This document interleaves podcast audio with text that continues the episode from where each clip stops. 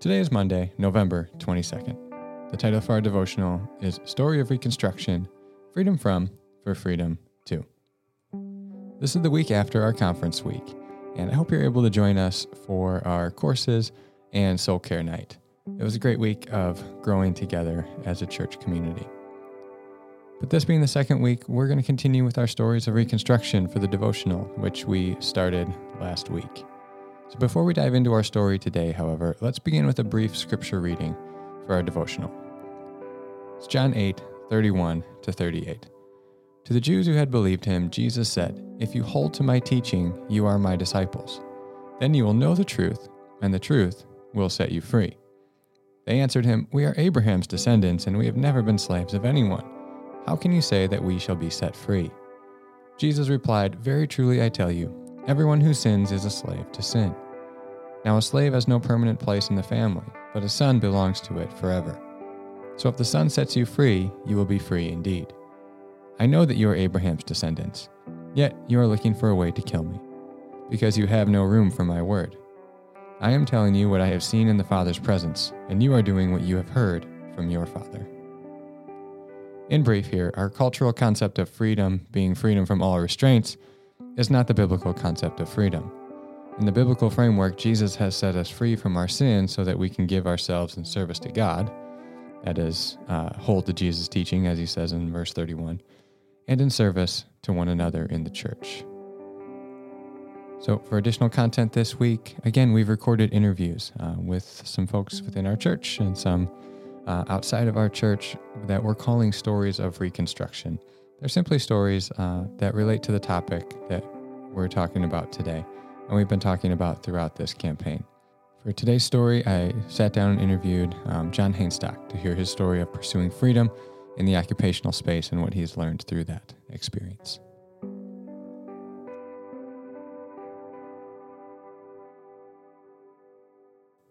Hey everyone, we're here with another conversation. Uh, this week, remember, we are having conversations with various people in the church to hear their stories of reconstruction and to hear how um, how they're processing and how they've seen some of these themes play out in their lives. So I think uh, again, the real value of this is just hearing real life stories of the things that we have been talking about and more opportunities to kind of cement these things in our minds. So I'm here today with uh, with John Hainstock, and we're talking about the freedom from uh, versus freedom to idea that we talked about earlier in this campaign.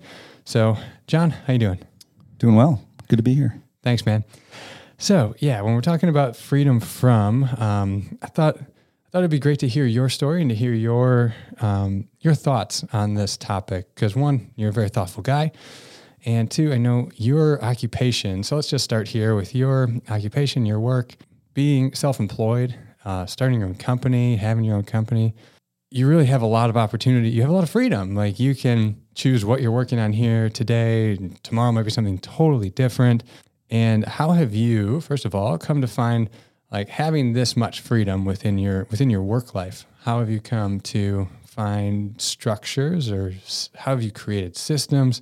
that that have helped you uh, be productive and really found that having just blanket freedom let's get to this idea blanket freedom just isn't like it, it's it's not helpful it's too much right yeah i mean so in my line of work um, i'm in software development and um, i had a company that i was able to build and grow and then sell. So during that process of like getting to an actual business idea and the whole goal of building a business in the beginning was freedom actually. So it was centered around freedom. A lot of the ideas that came out of this book by tim ferriss called the four hour work week um, were like pretty influential to me at the time um, there were some other resources at the time that were really appealing to me about like lifestyle design like uh, how you build your life and how you shouldn't necessarily have to work nine to five all the time and just a different way to work in general and that was super appealing to me. It was something that was very attractive, and I think that in America, like the the idea is that freedom, like maximum freedom, is the ultimate goal. So I kind of went through that process of heading towards that what you would call a lifestyle business, where your business is designed to serve you. You're not, you know, serving your business in a way. Mm-hmm. And went down that path, was able to achieve it at you know some level of success And uh, during that period, I remember just really struggling because when you're given like a total uh, kind of free day, free uh, week, whatever it is, it can be kind of uh, daunting for a number of reasons. But I think in that you lose you lose like this feeling of, of meaning and purpose if you're not filling that with uh, activities that are serving other people or or, or helping um, other people. And so I think I've kind of gone through this transition in the last uh, year or two of selling my company and realizing all these things of um, you know freedom is not the ultimate goal actually like freedom should afford you the ability to figure out those things in, in which you can um, take away certain freedoms uh, so that you can actually make an impact. And, and then that is actually more fulfilling uh, more meaningful. And, you know as christians like that is more meaningful than actually just a life of pure freedom. And so yeah i think i went through a, a big shift as i look back at the last you know decade of my life uh, in my career of wanting to just pursue freedom 100% and that was the goal. And it sounded like a, it sounds like a great goal actually. Like if you talk to people nobody's going to be like, "Nah, that's a bad idea." Right. You know what I mean? Right. Like if you if you're like if you say, "Hey, I want to get rich," some people are like, "Yeah, that's not cool." right? Like that's not as cool. But if somebody's like, "Yeah, I just want freedom. I just Mm-hmm. that, that's all I want. I don't really care about the money," which is like usually kind of a cop out, and it's usually not even true. But I think that ultimately, people who get to that level of freedom and and they have nothing, I think that can be very uh, challenging because then they lose meaning, they lose purpose, they lose uh, fulfillment in in in ar- other areas. And so, yeah, I've kind of been wrestling through this thing. I wouldn't say I, I have it all figured out, but it's something I think about a lot. Uh, trying to design uh, my life in a way that uh, isn't just about maximum freedom. Yeah. you know, even though it's possible, even though uh, you could reduce the amount of hours that you work as much as you want, and um, you still got to fill that time with things that that bring meaning and purpose. So. Yeah, I think it's important to it's important to just state at the outset, like we're not talking about uh, we're talking about self limitations of freedom. We're not talking about others like imposing limitations on your freedom uh, in in like an authoritarian sense. We're talking more just like this pursuit of absolute freedom. We're talking about how when when we pursue and have absolute freedom, uh, what do we do with that, and how do we how do we live a life of meaning, as you were saying in that? So uh, I guess can you can you kind of take us through some of your thought process now? Was, was there something that kind of started this this thought process of moving from your pursuit of maximum freedom to um, recognizing some of the limitations and structures that uh, you needed to create purpose? Is there was there an event? Was there a moment that you kind of realized that, or was it just kind of a slow realization, or just something that you started unpacking and thinking through? Yeah, I think it's like the classic um, experience of when you when you get there, when you get to a certain level uh, of freedom or whatever it is, uh, whatever you're chasing, wh- when you get that thing that you're chasing, you realize it's not really as rewarding as you thought it would be. And so for me, it was a gradual progression because um, our company took many years to actually get to that place where we could step aside for a day, a week, or whatever it was at a time but then I would notice myself being really restless. And I would say, like, uh, I characterize the last five years of my life as like restless to a degree because I'm trying to make sense of what do I do with that time that is um, meaningful, fulfilling, uh, it- it- like God glorifying. And for me personally, like I look at a lot of the things where I have other friends that have crazy amounts of hobbies or they're, you know, involved in um, just things that really are interesting to them. And I don't really have a lot of those myself. I don't have a lot of hobbies. I don't have a lot of things that uh, take away uh, my mental energy or, or even, you know, whatever physical energy, all, all of that attention. Um, I have my family, I have my work and uh, the integration of that and the church. And, um, but there's not really a lot of these extra things that I wanted to spend that time doing. You know, I feel like if you get, gave that to somebody who's like, man, if I had freedom, all I would do is fish all day because like that. Oh my gosh! Like if you you know you had this this much time, um, and I think the people who are wired that way will naturally just make time for those things anyways, and like at, sometimes at the cost of other relationships or you know the high cost of actually doing those activities. And so when I look at uh, that, I didn't really have that to fill those gaps. Like I wasn't going to go golfing for you know every day or something like that. That just wasn't super interesting to me. And so I realized kind of through that process of getting to a spot where you could get to choose how you wanted to spend your time.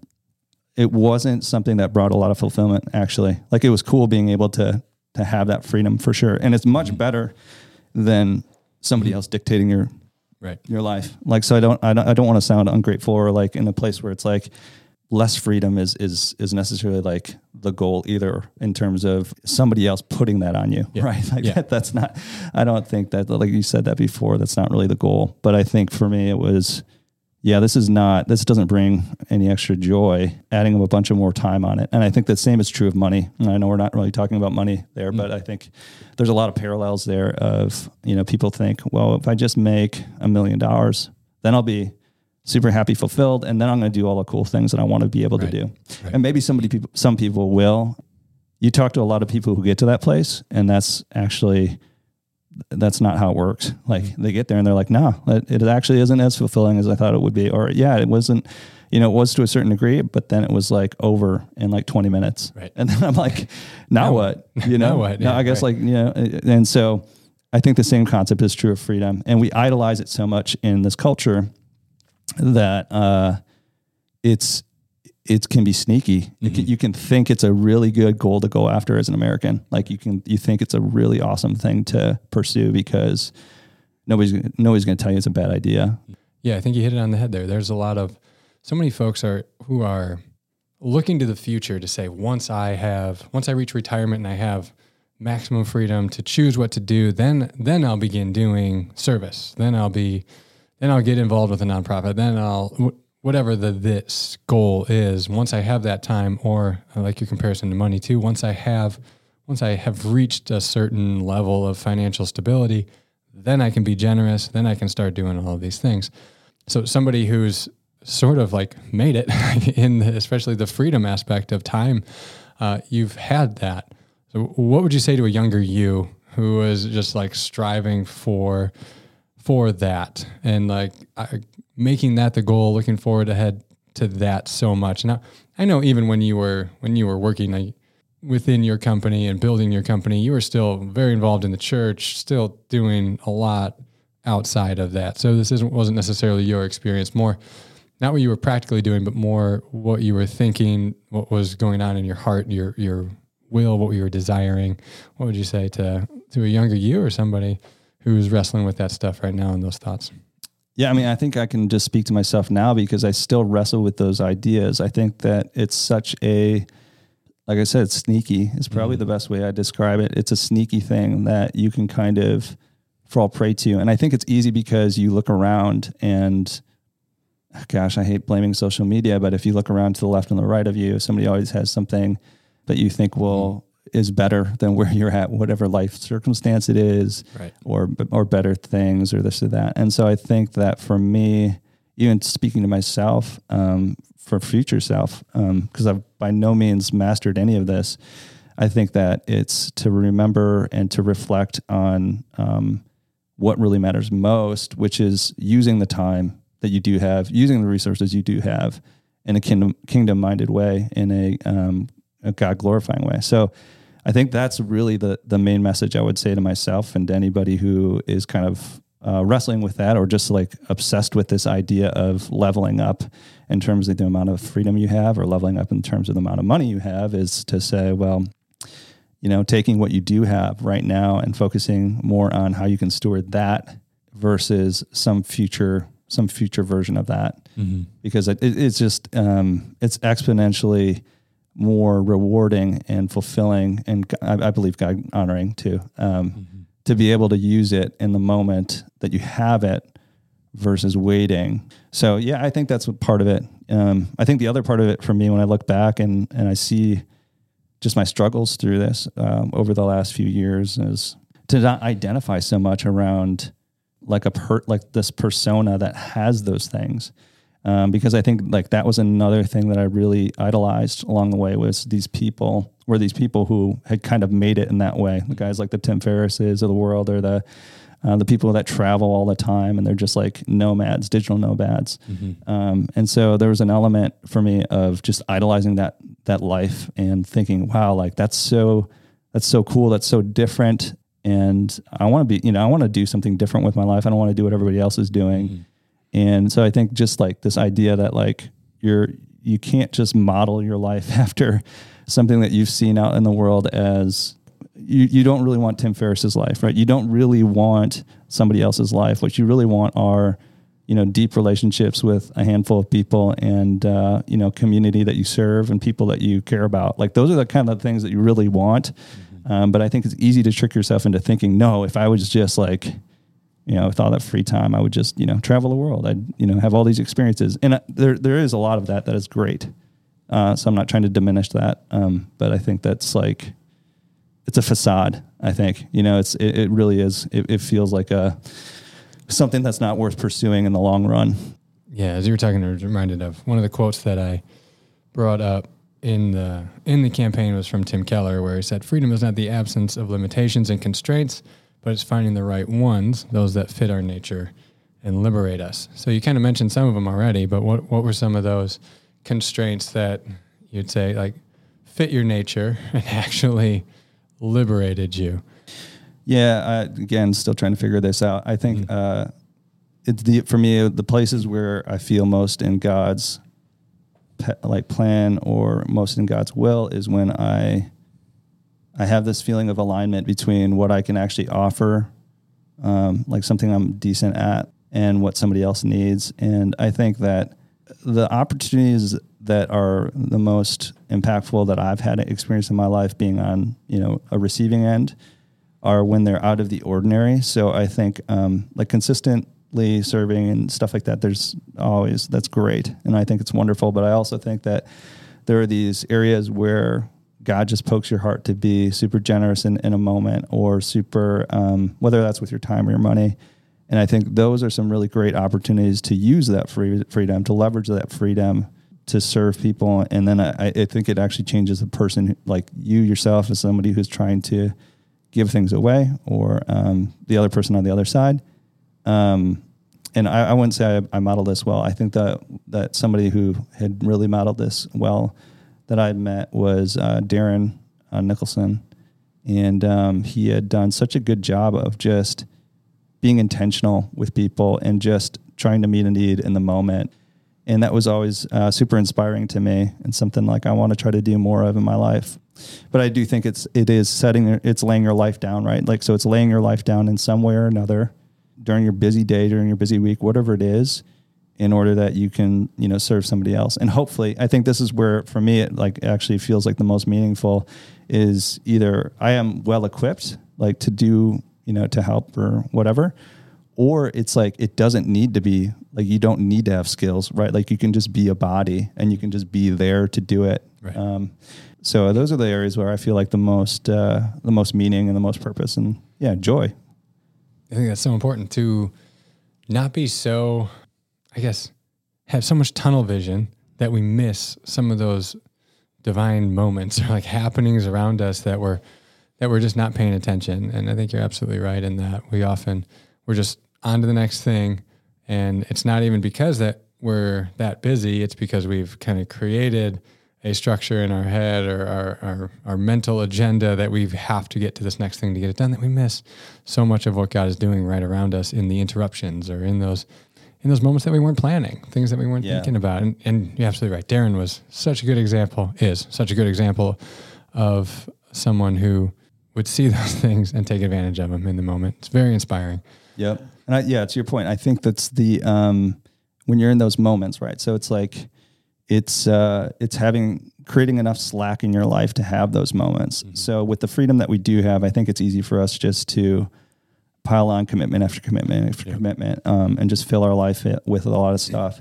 But I do think that like some of the best areas that you can you know serve or you know help somebody grow in their faith or whatever it is are actually in those like places where you leave some slack you know you have mm-hmm. slack in between your meetings you have slack in between some of the stuff because it gives you room for that stuff otherwise i feel like it's just so easy to go burn through your entire day entire week entire month entire year and to realize like you didn't you didn't make space for anything else you right. didn't you know there were no gaps where you could actually have those serendipitous kind of you know, if you want to call them God moments. Mm-hmm. So I think that's like actually one of the best uses of freedom is creating enough slack, not just filling it up with things that you Yeah. think are going to, you know, boost your your identity and your work or ego or whatever it is. It's like using those gaps to just like be present Mm-hmm. and and notice the people around you or notice the situations around you. Yeah. So that's probably the one of the best uses of